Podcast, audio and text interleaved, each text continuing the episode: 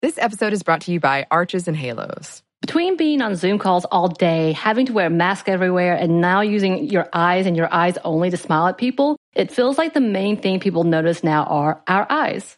Arches and Halos is our favorite line of brow products that are so easy to find, pick up, and with a few quick steps, you can have the most amazing brows ever. They have an amazing range of products from tweezers, razors, pencils, pomade, mousses, and gels. Find Arches and Halos on your next trip to Target and Walgreens. Arches and Halos, professional brow grooming. Be bold, be you.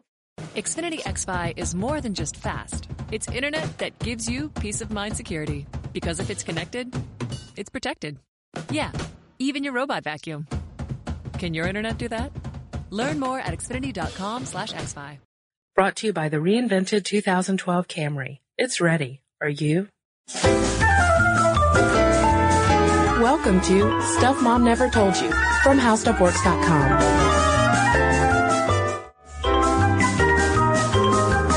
Hey there, and welcome to the podcast. This is Kristen. And this is Molly. So, Molly, the HowStuffWorks.com office has been abuzz with parasites lately. Yes. If you haven't noticed. There is this show on Animal Planet that is coming out called Monsters Inside Me. And it's all about parasites. And we have been trying to think of ways to talk about how parasites relate specifically to women for the podcast. So you and I did a little bit of research this week and found some pretty compelling information that I was actually surprised to stumble on. Yeah. And it has to do with a possible link between parasites and HIV among African women. And HIV among women is a huge problem in Africa because, according to the Global Coalition of Women and AIDS, 75% of people 15 to 24 infected with HIV are female, and more specifically in southern Africa, 57% of infected young people are female, and in many rural areas, for every man that is HIV positive, anywhere from 1.3 to 6.4 women are now infected. Mm-hmm. So obviously this is a huge global problem. Those are really some staggering statistics. And a lot of the policy that tries to address this problem addresses risky behaviors. You know, we try and spread the word about safe sex, using condoms. But, you know, in doing this research on parasites, we learned that educating people just about parasites could have a huge implication on those statistics. Right. And one major source that we ran across was a chapter in a book put out by the International Food Policy and Research Institute. And this chapter was written by Eileen Stillwagon. And she's talking about addressing HIV cofactors for infections, such as, like you mentioned, parasites, malnutrition, and these other things aside from just sexual behavior that are contributing to high rates of HIV and AIDS transmission. Right. Stillwagon is talking about proven cofactors, things that when they happen in conjunction with risky behaviors, increase the chance of transmitting HIV and then actually increase the rate at which it multiplies in your body, so you become sicker faster. So one of the big cofactors is malnutrition. When you don't have enough to eat, it compromises your immune system. You know, you're already at risk for getting sick. And when, you know, you add in a sexual encounter on top of that, there's a greater likelihood that HIV will be spread because the rates of transmission between two healthy adults are much lower than the rates of transmission between two unhealthy people. Right. And on top of malnutrition, especially in sub-Saharan Africa, parasites aggravate that problem, and they're already immunocompromised. And once they have parasites that are also draining the nutrients inside of their body, that makes it even harder if HIV enters their body for them to even fight it off. And we hear a lot about, as far as parasites go, we hear a lot about malaria. Over 300 million people in Africa suffer from acute malaria each year, and almost 1 million children in Africa die of malaria annually, and it stimulates HIV replication. But on top of that, there's another less prominent parasite-related disease that's been getting a lot more attention that could have a key, especially for preventing HIV in women, and that is something called schistosomiasis. That's right, and there are 207 million cases of schistosomiasis in the world, and 90% of them are in Africa. So obviously this is a huge problem in Africa, and what happens with this condition is you basically get it by going into snail-infested waters, streams where, you know, these people might be going to do their laundry, to wash, to play. You know, the thing that kind of hit home for me in reading this chapter by Eileen Stillwagon is when she says the riskiest thing for these African children is not, you know, a sexual encounter. It's just going swimming, basically. Right. What happens specifically in these freshwater areas are trematode flatworms that are larval forms of parasites that are released by these freshwater snails, and they get into the skin of the people who are, like you said, washing their clothes or going swimming or whatever they might be doing. And then the larvae will develop into adult schistosomes, which live in the blood vessels. And then the parasites release eggs, which pass out of the body in urine or feces, and others are trapped in body tissues. And one of the major problems between schistosomiasis and HIV is the fact that a lot of the parasites will develop in the genitourinary tract. Right. So you've got them on the vagina, you've got them in the cervix, and that's sort of the main place where HIV can be transmitted. So you've got people, you know, with a lot of open sores, basically, because once the worms are fully in there, you're left with a lot of sores. It almost looks like a sexually transmitted infection, which is why a lot of people don't seek treatment for this, because it's a lot of stigma to go to a doctor and say, you know, I've got bloody vaginal sores. Right, Molly. And because of all of those factors combined, Stillwagon points out that with the possible exception of malaria, schistosomiasis is the most significant parasitic cofactor of HIV transmission because of where they're colonizing and how the making it the perfect entry point for HIV virus. Because basically once the virus is there, it's just got all sorts of body fluids to interact with. The bloodstream with that open sore gives the HIV a direct access to the bloodstream. Right. Heading straight for the bloodstream, making an infection, and then, as you said, replicating much more quickly than it might otherwise. Right, and this is happening in men as well. Men can also develop schistosomiasis, but it's not creating as open of an entry point for HIV transmission as it would be developing in a female cervix. Right. And, you know, Stillwagon at the end mentions a vaccine for this, but we happened upon a New York Times article that's very recent, May 2009, by Donald G. McNeil.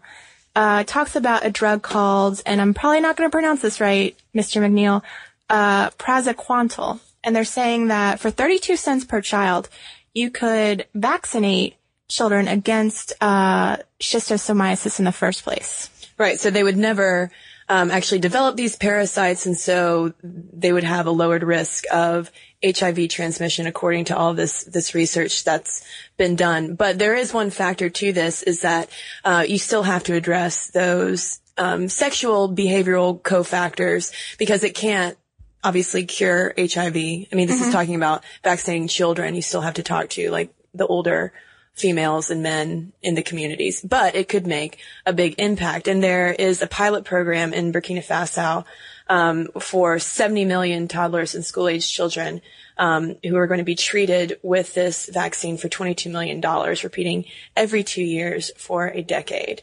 And this has been hailed as potentially Africa's 32 cents solution, because it could have a huge impact on lowering the HIV transmission rate. Yeah, because, you know, one of the reasons I should probably point out why you would give this drug to the children is it kills the worms before they can create the sores. It doesn't cure the sores. So adults who already have this will have to seek alternate means of treatment. But ultimately, Stillwagon's argument in this chapter we keep citing is that we need to broaden our HIV policy in Africa so it educates people about this potential parasite. You know, obviously we need better nutrition methods down there, but it's an interesting way to think about policy as not just, you know, teaching people in Africa to use condoms. Right. And like you said, the stigma associated with the side effects of schistosomiasis, if they have these pilot programs and women are more aware of what could be happening, that might make them more apt to go seek medical attention if they do have those sores, because they might recognize that it might not be an STD, that it could be this parasitic infection. So it could have a ripple effect. It could. And we hope, and of course we hope that it does. Yeah. So if you want to learn more about parasites in general, then watch Animal Planet on Wednesday nights, 9 p.m., because they're going to cover all sorts of things on Monsters Inside Me related to parasites. I don't know if they're going to do parasites in women in Africa, but Who knows? And since Molly and I just touched on a very small portion of the issue of women and AIDS globally, if you would like to learn more about that, I highly recommend Googling Global Coalition of Women and AIDS and heading over to their website, because they have a lot of great information and good statistics as well. And that's a co-project of the United Nations. And just, we have a lot of parasite info in general at the blogs at HowStuffWorks. Kristen and I have a blog. We've done each a few parasite posts, so check out how-to stuff at howstuffworks.com. Listener mail? Yes. So we did have a few observant listeners who realized that we didn't quite answer the question we set out to in the podcast, are organic foods healthier? I blame this on the fact that we wanted to just really talk about food. We were hungry when we recorded the podcast. We wanted to touch on the foods that are better to buy organic and kind of skimped on the question. Yeah. So a lot of people wrote in saying, well, is it true? Can, the pesticides that are on these foods harm me? Can they kill me? What's the deal with the pesticides? All right. So, and I will, instead of reading the listener mail, I guess I'm reading listener response mail. This is an answer that I offered out to a couple of listeners who wrote in about this. And I said, from what I can gather, the jury is still out on whether and how pesticides from the food we eat really harm the body. In large doses, research has shown that they can fry our nervous system and disrupt our endocrine systems, which is especially harmful for children since it affects secondary sex characteristics and development. And according to the Environmental Working Group, pesticides in food are most harmful to fetal and child development rather than adults. And the BBC has also reported that some pesticides promote bacteria growth on some food that can lead to food poisoning. At the same time, there are plenty of stories out there as well that refute the health and environmental benefits of organics. And I looked for a little insight on the EPA's role in regulating the pesticides on the food we eat. And basically, the EPA sets what are called tolerance levels of how much of pesticide residue can be left on food that we buy in the grocery store without being harmful to humans. Mm-hmm. So there is regulation out there, even though if you're buying a non-organic apple and it is covered in maybe a little bit of pesticide and that wax, it gives it that glossy sheen. Supposedly, it is within the realm of safety for mm-hmm. human consumption, according to EPA and probably FDA standards as well. And, I think it just I think it can come down to the individual. Krista and I were both raised on non-organic food. We both seem to think we're okay. But we did get an email from a listener whose son, had started to develop a weird odor, and they found that when they switched him off the milk with growth hormones, he did much better. So mm-hmm. It's something I think we can monitor through observation, and as Kristen pointed out, it might be a more sensitive issue when someone is a child or an infant. Right, or if you are pregnant. Yes. So I hope that answers some of y'all's questions about organics. And if not, you should head on over to howstuffworks.com. For more on this and thousands of other topics, visit howstuffworks.com. Want more How Stuff Works? Check out our blogs on the howstuffworks.com homepage. Brought to you by the reinvented 2012 Camry. It's ready. Are you? In this time of pandemic and revolution, do you find yourself frustrated at high levels of corruption and inequality, at our inability to get basic things done, at the persistence of systemic racism? You're not alone. I'm Baratunde Thurston, author, activist, and comedian. Our democratic experiment is at a tipping point, but which way we tip is up to us. Listen to How to Citizen with Baratunde on the iHeartRadio app, Apple Podcasts, or wherever you listen to podcasts. What if I told you that UFOs, haunted houses, and even inexplicable magic tricks are all caused by the same creature? And what if I told you these powerful and ancient beings are meant to be feared? The Hidden Jinn, a new podcast from iHeartRadio and Aaron Mankey's Grim and Mild, explores the legends of these ancient and terrifying creatures. Join me, Rabia Chaudhary, as we step into the world of the Hidden Jinn. Listen to The Hidden Jinn on Apple Podcasts or wherever you get your podcasts.